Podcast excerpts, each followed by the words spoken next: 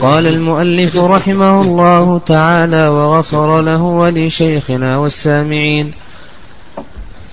ولا عقل على رقيق وغير مكلف ولا فقير ولا أنثى ولا مخالف لدين الجاني. ولا تحمل العاقلة عمدا محضا ولا عبدا ولا صلحا ولا اعترافا لم تصدقه به ولا ما دون ثلث الدية التامة فصل في كفارة القتل. من قتل نفسا محرمة خطأ مباشرة أو تسببا بغير حق فعليه الكفارة. باب القسامة وهي أيمان مكر بارك آه انتهينا في الدرس السابق من أحكام الديات. وسبق لنا ما يتعلق بديات الأعضاء والمنافع والجروح والكسور. وذكرنا ما يتعلق بهذه الديات من أقسام. ثم بعد ذلك تكلم المؤلف رحمه الله تعالى عن الحكومة وكيف تقدر الحكومة وذكرنا كيفية ذلك. ثم بعد ذلك شرعنا في العاقلة. وعرفنا العاقلة في اللغة والاصطلاح. وذكرنا أن جمهور أهل العلم على أن العاقلة مشروعة وأنه يجب عليها تتحمل الدية. ومن هم العاقلة؟ تقدم لنا أن العاقلة هم العصبات. سواء كان كانوا عصبات نسب أو عصبات سبب. وعصبات النسب هم الأصول والفروع والحواشي. وعصبة السبب المعتق وعصبته يعني أصوله وفروعه وحواشيه. هؤلاء العصبات هم الذين يتحملون الدية. أما الجاني فإنه لا يتحمل الدية. فالمذهب مذهب الشافعية والظاهرية أن الجاني لا يتحمل شيئا من الدية. ويدل لذلك حديث أبي هريرة رضي الله تعالى عنه فإن النبي صلى الله عليه وسلم قضى بالعقل على العصبة كما في الصحيحين. وعند الحنفية عند الحنفية أن الجاني يدخل في العقل ويتحمل شيئا من الدية. يعني يتحمل شيئا من الدية. لورود ذلك عن عمر رضي الله تعالى عنه. والصواب في هذه المسألة ما دل له ظاهر حديث أبي هريرة فإن النبي صلى الله عليه وسلم قضى بالعقل على عصبة القاتلة. قال المؤلف رحمه الله تعالى ولا عقل على رقيق من يعقل؟ من يعقل من العصبة يشترط فيه شروط. الشرط الأول أن يكون حرا وعلى هذا الرقيق لا عقل عليه ولا يتحمل شيئا من الدية. ويدل لذلك أن الرقيق مال وأنه لا يملك وملكه ضعيف فهو ليس من أهل المواساة والنصرة والعقل معتمده وأساسه المساواة والنصرة. قال المؤلف رحمه الله تعالى وغير مكلف أيضا الصغير والمجنون هل يعقلان أو لا يعقلان؟ للعلماء رحمهم الله تعالى في ذلك رأيان الرأي الأول وهو ما ذهب إليه المؤلف رحمه الله وهو قول جمهور أهل العلم أن غير المكلف لا يعقل. الصغير لا يتحمل شيئا من الدية كذلك أيضا المجنون. ويدل لذلك يدل لذلك أن القلم مرفوع عنهما ولأن العقل مبني على النصرة وهما ليس من أهل النصرة. وعند الظاهرية عند الظاهرية أن المجنون يعقل وأن الصبي يعقل. ودليلهم على ذلك حديث أبي هريرة في الصحيحين أن النبي صلى الله عليه وسلم قضى بالدية على العصبة على عاقلة المرأة وهم عصبتها والصبي من العصبة وكذلك أيضا المجنون من العصبة. ويظهر والله أعلم أن مثل هذه المسألة ترجع إلى اجتهاد القاضي. فإن رأى القاضي أن يحمل الصبي قد يكون الصبي ذا مال قد يكون المجنون ذا مال إلى آخره. فإن رأى أن يحمله نعم فهذه موضع اجتهاد. قال ولا فقير. هذا الشرط الثالث أن يكون من يعقل غنيا. وعلى هذا الفقير لا يجب عليه شيء من العقل. وهذا قول جمهور أهل العلم.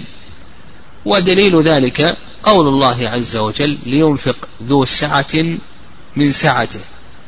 لا يكلف الله نفسا إلا وسعها. وأيضا كما تقدم أن كما سلف لنا أن العقل مبني على النصرة. العقل مبني على النصرة. والفقير ليس من أهل النصرة.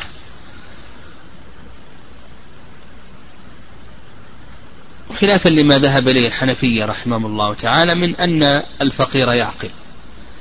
وما هو ضابط الغني الذي يتحمل الدية؟ ضابط ذلك قال العلماء هو الذي يملك نصابا زكويا. فإذا كان يملك نصابا زكويا فهو غني يتحمل الدية. ويدخل في العاقلة. وسبق أن أشرنا إلى هذه المسألة وأن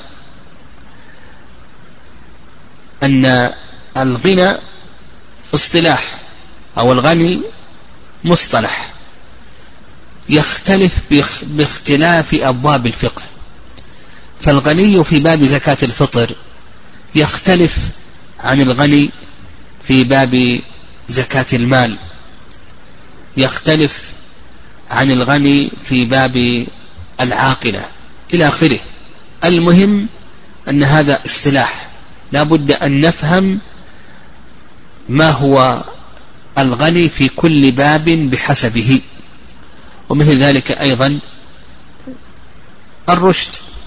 الرشد في باب العبادات يختلف عن الرشد في باب المعاملات يختلف عن الرشد في باب الأنكحة إلى آخره. فهذه هذا مصطلح لا بد أن نتنبه له. قال المؤلف رحمه الله تعالى ولا أنثى. هذا الشرط الرابع أن يكون من يعقل ذكرا. وعلى هذا على هذا الأنثى لا تحمل شيئا من الدية.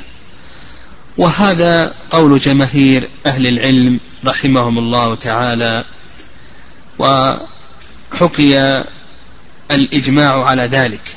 يعني حكي الإجماع على ذلك. وقد ورد عن عمر رضي الله تعالى عنه لكنه ضعيف لا يثبت. يعني ضعيف لا يثبت. وقال بعض الحنفية وبعض الحنابلة بأن المرأة تعقل. المرأة تعقل. ك نعم وتتحمل شيئا من الدية. أن المرأة تعقل وتتحمل شيئا من الدية. قال طيب الشرط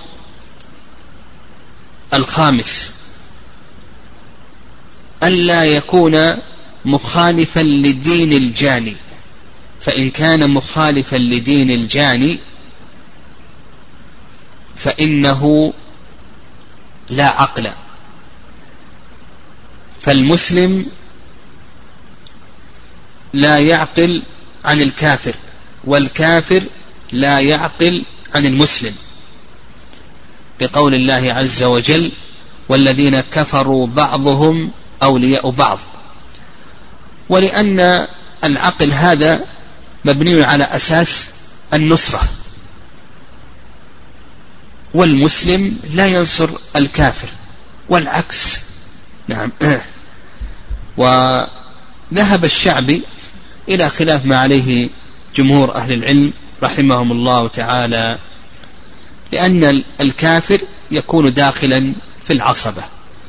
والذي يظهر والله أعلم هو ما ذهب إليه جمهور أهل العلم. وأن الكافر لا يعقل عن المسلم والمسلم لا يعقل عن الكافر لانتفاء الأخوة باختلاف الدين.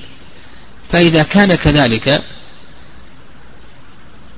فتنتفي النصرة والمواساة. قال رحمه الله تعالى ولا تحمل العاقلة عمدا محضا. هذا الشرط السادس. ألا تكون الجناية عمدا محضا. فإن كانت الجناية عمدا محضا فإن العاقلة لا تحمل ذلك. لأن المتعمد لا يستحق المساواة.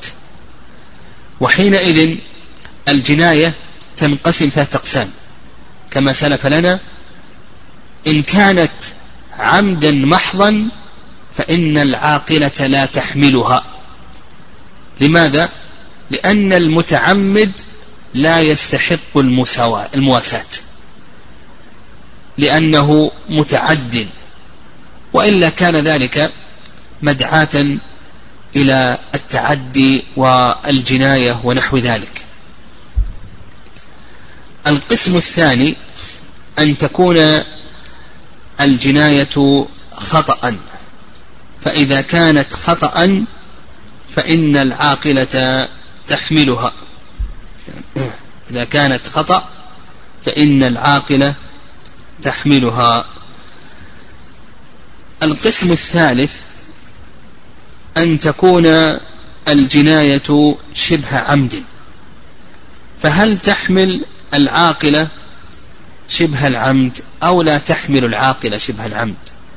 جمهور أهل العلم أن العاقلة تحمل شبه العمد ويدل لذلك حديث أبي هريرة رضي الله تعالى عنه في قصة المرأتين اللتين اقتتلتا فرمت إحداهما الأخرى بحجر فرمتها فقتلتها وما في بطنها.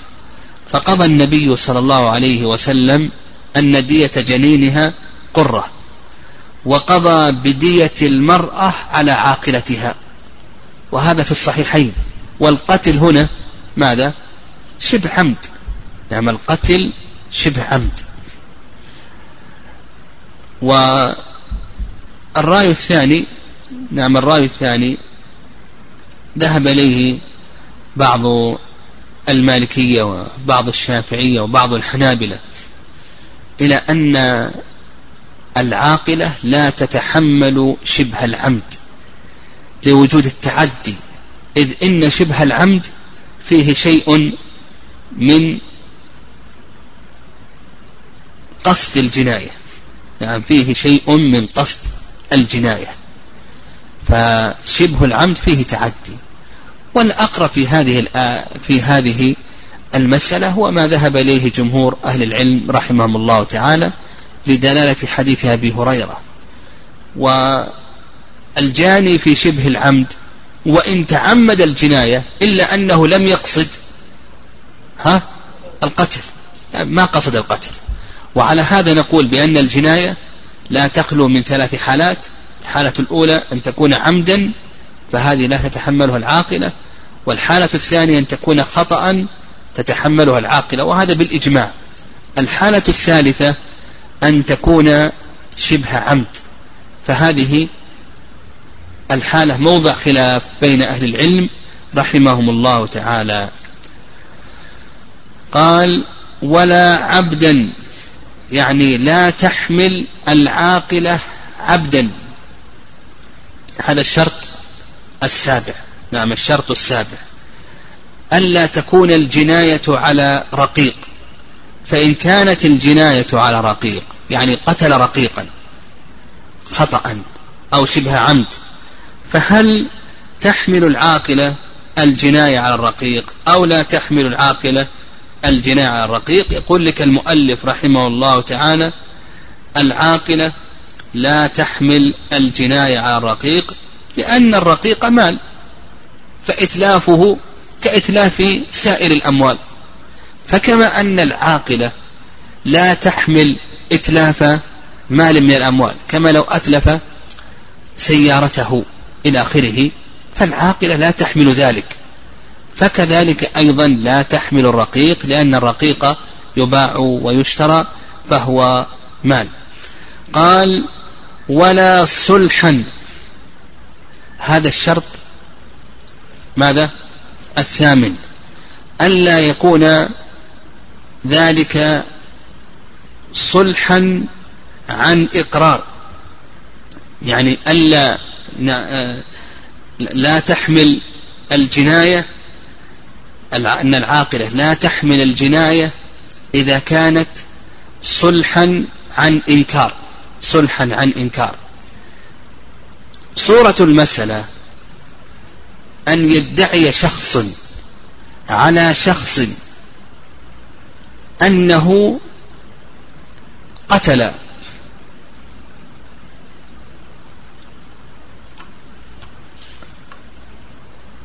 قريبه.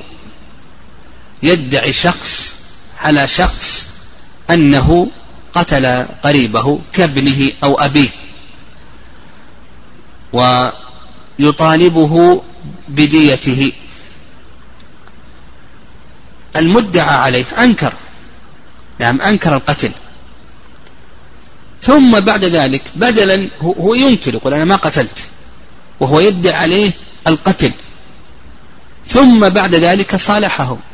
بدلا من أن يذهب المدعي إلى القاضي ويقيم الدعوة وثم بعد ذلك يحضر المدعى عليه ويلزم باليمين إلى آخره.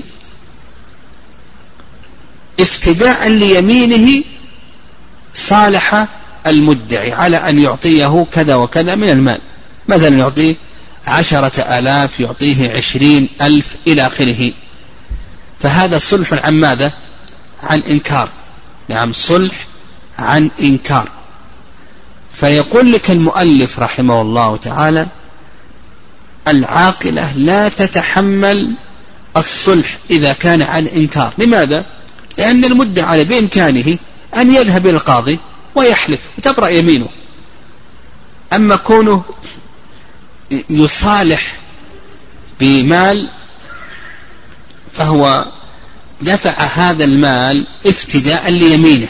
بدلا من أن يذهب قال أنا أعطيك هذه الدراهم لكي لا أذهب وأحلف عند القاضي إلى آخره. فيقول لك المؤلف رحمه الله تعالى ما تتحمل العاقلة هذا؟ وقد جاء هذا عن ابن عباس رضي الله تعالى عنهما موقوفا لا تحمل العاقلة عمدا ولا عبدا ولا صلحا ولا اعترافا إلى آخره. وهذا يعني الأثر عن ابن عباس رضي الله تعالى عنهما فيه ضعف يعني هذا الأثر. لكن المعنى يدل لذلك لأن هذا المال ما ثبت بالجناية وإنما ثبت بأي شيء؟ بالصلح.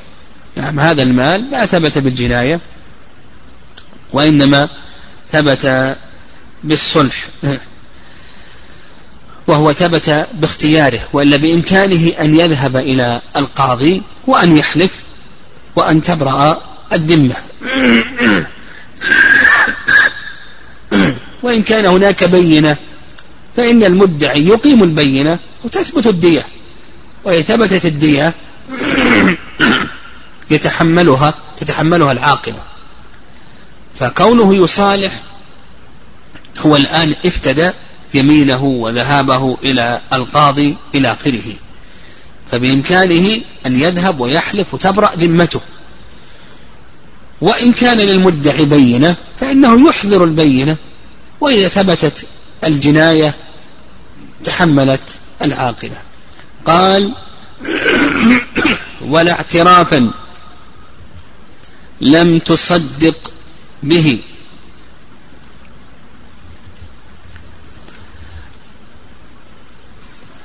اعترافا لم تصدق به. ادعى أنه قتل قريب قريبه كابنه أو أبيه ونحو ذلك. ثم اعترف المدعى عليه. أنه قتله خطأ أو شبه, أو شبه عمد فالعاقلة لا تخلو من أمرين. الأمر الأول أن تصدق المدعى عليه في الاعتراف فهنا يتحمل. يعني صدقت المدعى عليه بالاعتراف وأن اعترافه صحيح. فهنا تتحمل الدية الأمر الثاني أن تنكر هذا الاعتراف ولا تصدق به. فيقول لك المؤلف رحمه الله بأن العاقلة لا تتحمل وهذا المشهور من المذهب وهو قول جمهور العلم لما تقدم عن ابن عباس رضي الله تعالى عنهما قال ولا اعترافا يعني أنها لا تتحمل الاعتراف. والرأي الثاني نعم الرأي الثاني أن العاقلة تتحمل هذا الاعتراف. إذا اعترف أنه يجب عليها أن تصدق بهذا الاعتراف وأن تتحمله يعني وأن تتحمله. لعموم حديث أبي هريرة رضي الله تعالى عنه. وهذا القول هو الصحيح. نعم هذا القول هو الصحيح. الصواب في هذه المسألة إذا كان الجاني المدعى عليه غير متهم يعني لأنه قد تكون هذه الدعوة عن طريق الحيلة يدعي عليه أنه قتل وهو لم يقتل ويصدقه المدعى عليه لكي تتحمل عاقلته. فنقول الصواب في هذه المسألة أن المدعى عليه إذا اعترف وكان غير متهم بهذا الاعتراف وإن لم تصدق العاقلة فإنه يجب عليها تتحمل. يجب أن تصدق وأن تتحمل لعموم الحديث. قال ولا ما دون ثلث ثلث الدية. يعني يقول لك المؤلف رحمه الله أن العاقلة إنما تتحمل ماذا؟ الثلث فما فوق. وعلى هذا لو أنه جنى عليه موضحة. دية الموضحة كم؟ خمس من الإبل. تكون في مال الجاني أو في مال العاقلة؟ قال لك المؤلف في مال الجاني ولا تكون في مال العاقلة. يعني أنها لا تتحمل إلا الثلث فما فوق. واستدلوا على ذلك قالوا بأن هذا وارد عن عمر رضي الله تعالى عنه أنها لا تحمل شيئا حتى يبلغ عقل المأمومة. نعم لا تحمل شيئا حتى يبلغ عقل المأمومة. وعقل المأمومة دية المأمومة كم؟ ثلث الدية. وهذا الحديث الأثر عن عمر رضي الله تعالى عنه ضعيف. نعم هذا الأثر عن عمر رضي الله تعالى عنه ضعيف. وهذا هو المشهور من المذهب ومذهب المالكية. والرأي الثاني رأي الشافعية أنها تحمل القليل والكثير من دية النفس وما دون النفس. نعم أنها تحمل القليل والكثير من دية النفس وما دون النفس. الظاهرية يقولون لا تحمل إلا دية النفس. أما ما دون النفس فإنها لا تحمله. لأن النص إنما جاء بأي شيء؟ ها؟ بأنها تحمل ماذا؟ في النفس. النص إنما جاء في كونها تحمل النفس فقط. فأصبحت الآراء في هذه المسألة ماذا؟ ثلاثة. طرفان ووسط. الظاهرية لا تحمل إلا النفس. أوسع المذاهب هم الشافعية. تحمل النفس وما دون النفس في القليل وفي الكثير. المالكية والحنابلة تحمل النفس وتحمل ما دون النفس لكن بشرط ماذا؟ أن يبلغ الثلث فإن كان أقل من الثلث فإنها لا تحمله. ويظهر والله أعلم يعني يعني أن ما ذهب إليه الظاهرية يعني إذا لم يكن هناك شيء من الآثار عن الصحابة رضي الله تعالى عنهم ثابت في هذه المسألة فيقتصر على ما ورد عن الصحابة رضي الله تعالى عنهم. ما ورد يقتصر ما ورد في السنة في قتل النفس. أما ما دون النفس فيظهر والله أعلم أنه ما دام أنه ما ورد شيء يعني لم يرد شيء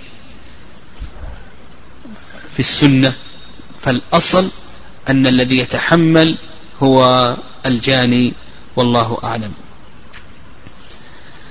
طيب بالنسبة للدية على العاقلة في الخطأ في شبه العمد هذه الدية على العاقلة لكن هل هي مؤجلة أو حالة؟ للعلماء رحمه الله في ذلك قولان. القول الأول أن الدية على العاقلة مؤجلة لثلاث سنوات. نعم أن الدية على العاقلة مؤجلة لثلاث سنوات لورود ذلك عن عمر رضي الله تعالى عنه. فإن عمر رضي الله تعالى عنه جعلها على العاقلة ثلاث سنوات. أخرجه عبد الرزاق وابن أبي شيبة وهو ضعيف. وكذلك أيضا ورد عن علي رضي الله تعالى عنه رواه البيهقي وهو ضعيف. والرأي الثاني أن الدية على العاقلة حالة وليست مؤجلة وهذا قال به الظاهرية لأنه لم يثبت نص في التأجيل. فما دام أنه لم يثبت نص في التأجيل فالأصل أنها حالة. نعم الأصل أنها حالة. طيب. الدية على العاقلة. إذا لم يكن للشخص عاقلة أو كان له عاقلة وهذه العاقلة فقيرة لا تستطيع أن تتحمل الدية. فهل تسقط الدية؟ أو نقول بأن الدية تجب في بيت المال أو نقول نعم آه، بأن الدية تجب في مال الجاني وغير آه نعم تجب في مال الجاني إلى آخره. المشهور من المذهب المشهور من المذهب أن العاقلة إذا كانت فقيرة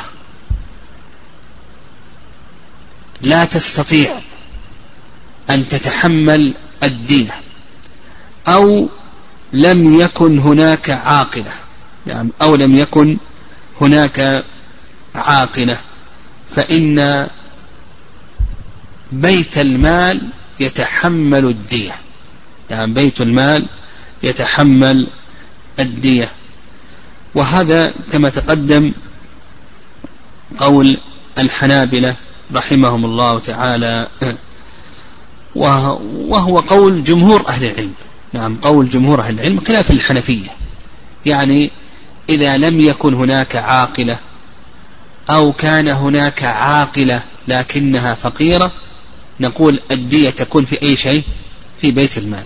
ويدل لذلك ما سيأتينا في باب القسامة في قصة عبد الله بن سهل لما قتل فإن النبي صلى الله عليه وسلم وداه مئة من الإبل من إبل الصدقة. وداه مئة من الإبل من إبل الصدقة. خلافا للحنفية. يعني فالحنفية يجعلون الدية في مال الجاني إذا لم يمكن تحميل العاقلة يجعلونها في مال الجاني لأن الأصل أن الدية واجبة في مال الجاني. والأقرب والله أعلم ما ذهب إليه جمهور أهل العلم. طيب إذا لم يمكن تحميل بيت المال قد يتعذر أن يحمل بيت المال كما في كثير من البلاد الإسلامية اليوم. كثير اليوم من البلاد الإسلامية بيت المال ليس منتظما يعني لا يصرف في مصارفه الشرعية. فالمشهور من المذهب أن الدية تسقط لأن لأن الدية واجبة على العاقلة. فإذا لم يتمكن من ذلك فإنها تسقط ولا تحمل الدية للجاني. وعند الحنفية والمالكية أنها تجب على الجاني لأن الله عز وجل قال ودية مسلمة إلى أهله وهذا يظهر والله أعلم أن ما ذهب إليه الحنفية والمالكية هو الأقرب في هذه المسألة. لئلا يذهب الدم هدر. فنقول نعم يجب على العاقلة إذا كان أمكنت الم... ال... ال... ال... إذا أمكن ذلك. أما إذا لم يمكن ذلك فنقول ولم يمكن من بيت المال فنقول بأن بأنها تجب على من؟ ها؟ على الجاني في ماله لأن الله سبحانه وتعالى قال ودية مسلمة إلى أهله. قال رحمه الله تعالى فصل من قتل نفسا محرمة. هنا شرع المؤلف رحمه الله تعالى في بيان شروط وجوب الكفارة في قتل النفس وهذا من محاسن الشريعة. يعني جاب الكفارة في قتل النفس هذا من محاسن الشريعة لكي تعظم الدماء. فلما سقط القود في الخطأ وشبه العمد وجبت الكفارة المغلظة. ولهذا كفارة القتل مغلظة ليس فيها إطعام. يعني الكفارات المغلظة فيها إطعام. الظهار الوطء في نهار رمضان. نعم الظهار وكذلك أيضا الوطء في نهار رمضان. إلى آخره هذا فيه ماذا؟ فيه إطعام. هذه الكفارة فيها إطعام. لكن كفارة القتل هذه ليس فيها ليس فيها إطعام. وإنما هو عتق أو أو صيام. وفي هذا الفصل يذكر المؤلف رحمه الله ما يتعلق بشروط وجوب كفارة القتل. أما ما يتعلق بأجناس الكفارة من العتق وشروط وجوب العتق وشروط صحة الاعتاق ومتى ينتقل إلى الصيام وهل يشترط نعم يشترط التتابع في الصيام. وما الذي يقطع التتابع؟ وما الذي لا يقطع التتابع؟ ومتى ينتقل إلى الإطعام؟ وما هو جنس الطعام؟ ومن هو أو ماذا يشترط في المطعم؟ المسكين المطعم إلى آخره. فهذا ها تقدم الكلام عليه في أي شيء؟ في في كتاب الظهار. يعني ما يتعلق من مباحث الكفارات هذا ترجع إليه في أي شيء؟ في كتاب الظهار. أما هنا فسنذكر فقط شروط وجوب الكفارة في القتل. ما هي شروط وجوب الكفارة في القتل؟ الكفارة في القتل يشترط في لها شروط. نعم يشترط لها شروط فما شروط وجوب الكفارة في القتل؟ قال رحمه الله تعالى من قتل نفسا. هذا الشرط الأول. الشرط الأول إزهاق النفس. نعم الشرط. وعلى هذا إذا كانت الجناية على ما دون النفس فإنه لا كفارة. قوله من قتل نفسا هل يشمل نفسه؟ أو نقول بأن بأن نفسه ليست داخلة في ذلك. المشهور من المذهب وهو ظاهر كلام المؤلف أو ما يفهم من كلام المؤلف في قوله من قتل نفسا حتى ولو قتل نفسه فإنه تجب الكفارة. وتخرج من التركة. يعني لو أن شخصا قتل نفسه خطأ أو شبه عمد إلى آخره فإن الكفارة واجبة و تخرج من التركة. هذا المشهور من المذهب. وعند أكثر أهل العلم أن الكفارة ليست واجبة. ويدل لذلك أن عامر بن الأكوع رضي الله تعالى عنه قتل نفسه كما في صحيح البخاري ومع ذلك النبي صلى الله عليه وسلم لم يوجب كفارة. لكن المذهب يستدلون بعموم قول الله عز وجل وما كان لمؤمن يقتل مؤمنا إلا خطأ ومن قتل مؤمنا خطأ فتحرير رقبة مؤمنة ودية مسلمة إلى أهله. نعم. والأقرب في هذه المسألة ما ذهب إليه جمهور أهل العلم. وقال من قتل نفسا أيضا هل هذا خاص بالحر أو أنه يشمل الرقيق؟ نعم هل هذا خاص؟ جمهور أهل العلم أنه شامل للحر والرقيق سواء قتل حرا أو قتل رقيقا لعموم الآية.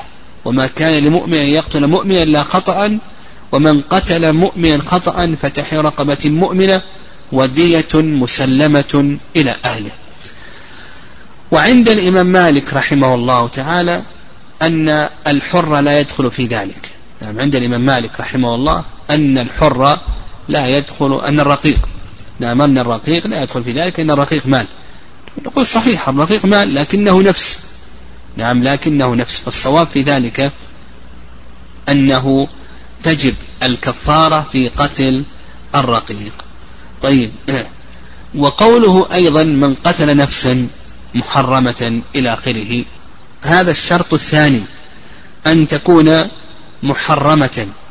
وعلى هذا إذا كانت النفس مباحة الدم مثل المرتد والحرب والزاني المحصن فإنه لا كفارة بقتل هؤلاء؟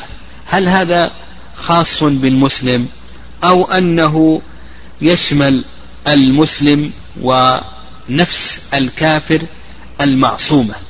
العلماء رحمهم الله في ذلك رأيان. جمهور العلماء أنه شامل للمسلم وللكافر إذا كانت نفسه معصومة. وعلى هذا إذا قتل معاهدا أو مستأمنا دخل بلاد المسلمين بأمان في حادث حتى ولو كان كافرا ها تجب الكفارة ولا تجب الكفارة؟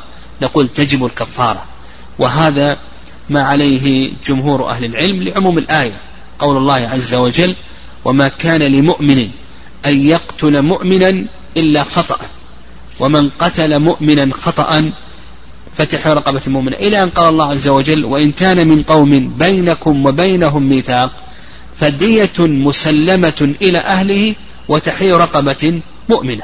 وإن كان من قوم بينكم بينهم ميثاق قال فدية مسلمة إلى أهله وتحرير رقبة مؤمنة. فالقرآن في هذا ظاهر. وعند الإمام مالك والحسن البصري أنه لا تجب الكفارة لقول الله عز وجل ومن قتل مؤمنا خطأ فتحي رقبة. فيفهم من قوله مؤمنا خطأ فتحي رقبة. نقول نعم صحيح. هذا المفهوم يعارضه منطوق قول الله عز وجل وإن كان من قوم بينكم بينهم ميثاق فدية مسلمة إلى أهله وتحرير رقبة مؤمنة.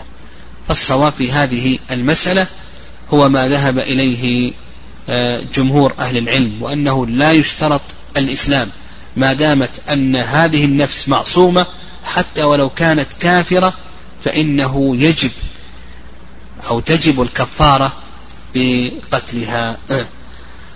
قال خطأ مباشرة أو تسببا. أيضا يشترط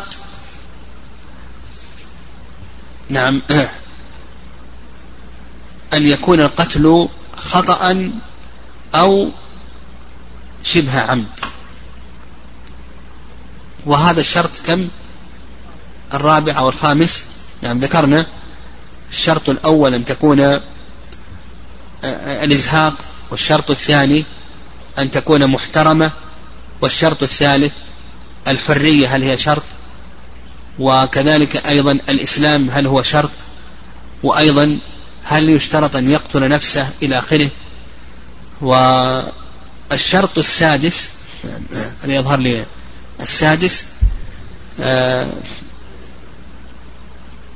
اشترط أن تكون الجناية خطأ. نعم. وظاهر كلام المؤلف رحمه الله أن شبه العمد ليس داخلا فالجناية لا تخلو من ثلاث حالات. أما الجناية لا تخلو من ثلاث حالات. إن كانت خطأ فالكفارة واجبة والقرآن صريح في ذلك. نعم إن كانت خطأ فالكفارة واجبة بالاتفاق والقرآن صريح في ذلك. وما كان لمؤمن أن يقتل مؤمنا إلا خطأ. إن كان القتل شبه عمد فالجمهور أيضا أن الكفارة واجبة لحديث أبي هريرة الذي سبق. نعم لا للآية. وما كان لمؤمن أن يقتل مؤمنا إلا خطأ. وشبه العمد ملحق بالخطأ. لماذا؟ لأنه لم يقصد القتل. وين قصد الجناية إلا أنه لم يقصد القتل. والرأي الثاني في هذه المسألة قال به أبو حنيفة رحمه الله تعالى أنه لا يجب القتل في شبه العمد. لظاهر حديث أبي هريرة. لا تجب الكفارة في قتل شبه العمد. لظاهر حديث أبي هريرة. فإن النبي صلى الله عليه وسلم ما أوجب الكفارة. يعني ما أوجب الكفارة. والصواب في هذه المسألة هو ما ذهب إليه جمهور أهل العلم. وكون النبي صلى الله عليه وسلم لم يذكر الكفارة في حديث أبي هريرة فنقول الكفارة دلت عليها أدلة أخرى. نعم وليس بلازم أن أن نعم ليس بلازم أن يذكر الحكم في كل موضع. ما دام أن الحكم دل عليه الدين الشرعي ليس بلازم أن يذكر مرة أخرى. أما بالنسبة للقسم الثالث إذا كان قتل عمدا فجمهور العلماء أن الكفارة لا تجب في قتل العمد. لأن الله سبحانه وتعالى قال في قتل الخطأ وما كان المؤمن يقتل المؤمن إلا خطأ ومن قتل المؤمن خطأ فتحرير رقبة مؤمنة ودية مسلمة إلى أهله. وقال في قتل العمد ومن يقتل مؤمنا متعمدا فجزاؤه جهنم خالدا فيها وغضب الله عليه ولعنه وأعد له عذابا عظيما. وما ذكر الله عز وجل الكفارة لأن لم يذكر الله عز وجل الكفارة. وأيضا نفهم نفهم أن عدم إيجاب الكفارة في قتل العمد ليس من باب التخفيف وإنما هو من باب الزجر والردع يعني من باب الزجر والردع الرأي الثاني في هذه المسألة وهو رأي الشافعي رحمه الله تعالى وأن الكفارة تجب في قتل العمد. ودليل ذلك حديث عاصم بن قيس رضي الله تعالى عنه أنه وأد بنات له في الجاهلية فأمره النبي صلى الله عليه وسلم أن يعتق عن كل واحدة رقبة. وهذا روى عبد الرزاق ضعيف حيث عاصم بن قيس. أنه وأد بنات له في الجاهلية فأمره النبي صلى الله عليه وسلم أن يعتق عن كل واحدة رقبة. هذا ضعيف هذا ضعيف الحديث هذا.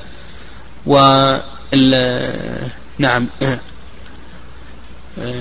و وإن ثبت إن ثبت هذا الحديث فإن هذا ليس على سبيل الكفارة وإنما هذا على سبيل الصدقة. لكي يكفر الذنب وعلى سبيل الاستحباب والصدقة. نعم. لكي يكفر ما ذهب ما بدر منه. وهكذا يعني هذا أصل الشافعية يعني هذا أصل عند الشافعية. تقدم لنا نظير ذلك. يعني الشافعية رحمهم الله تعالى يوجبون الكفارة هنا في أي شيء؟ في قتل العمد. وسيأتينا أيضا أنهم يوجبون الكفارة آه في اليمين الغموس أحسنت. يوجبون الكفارة في اليمين الغموس. و نعم.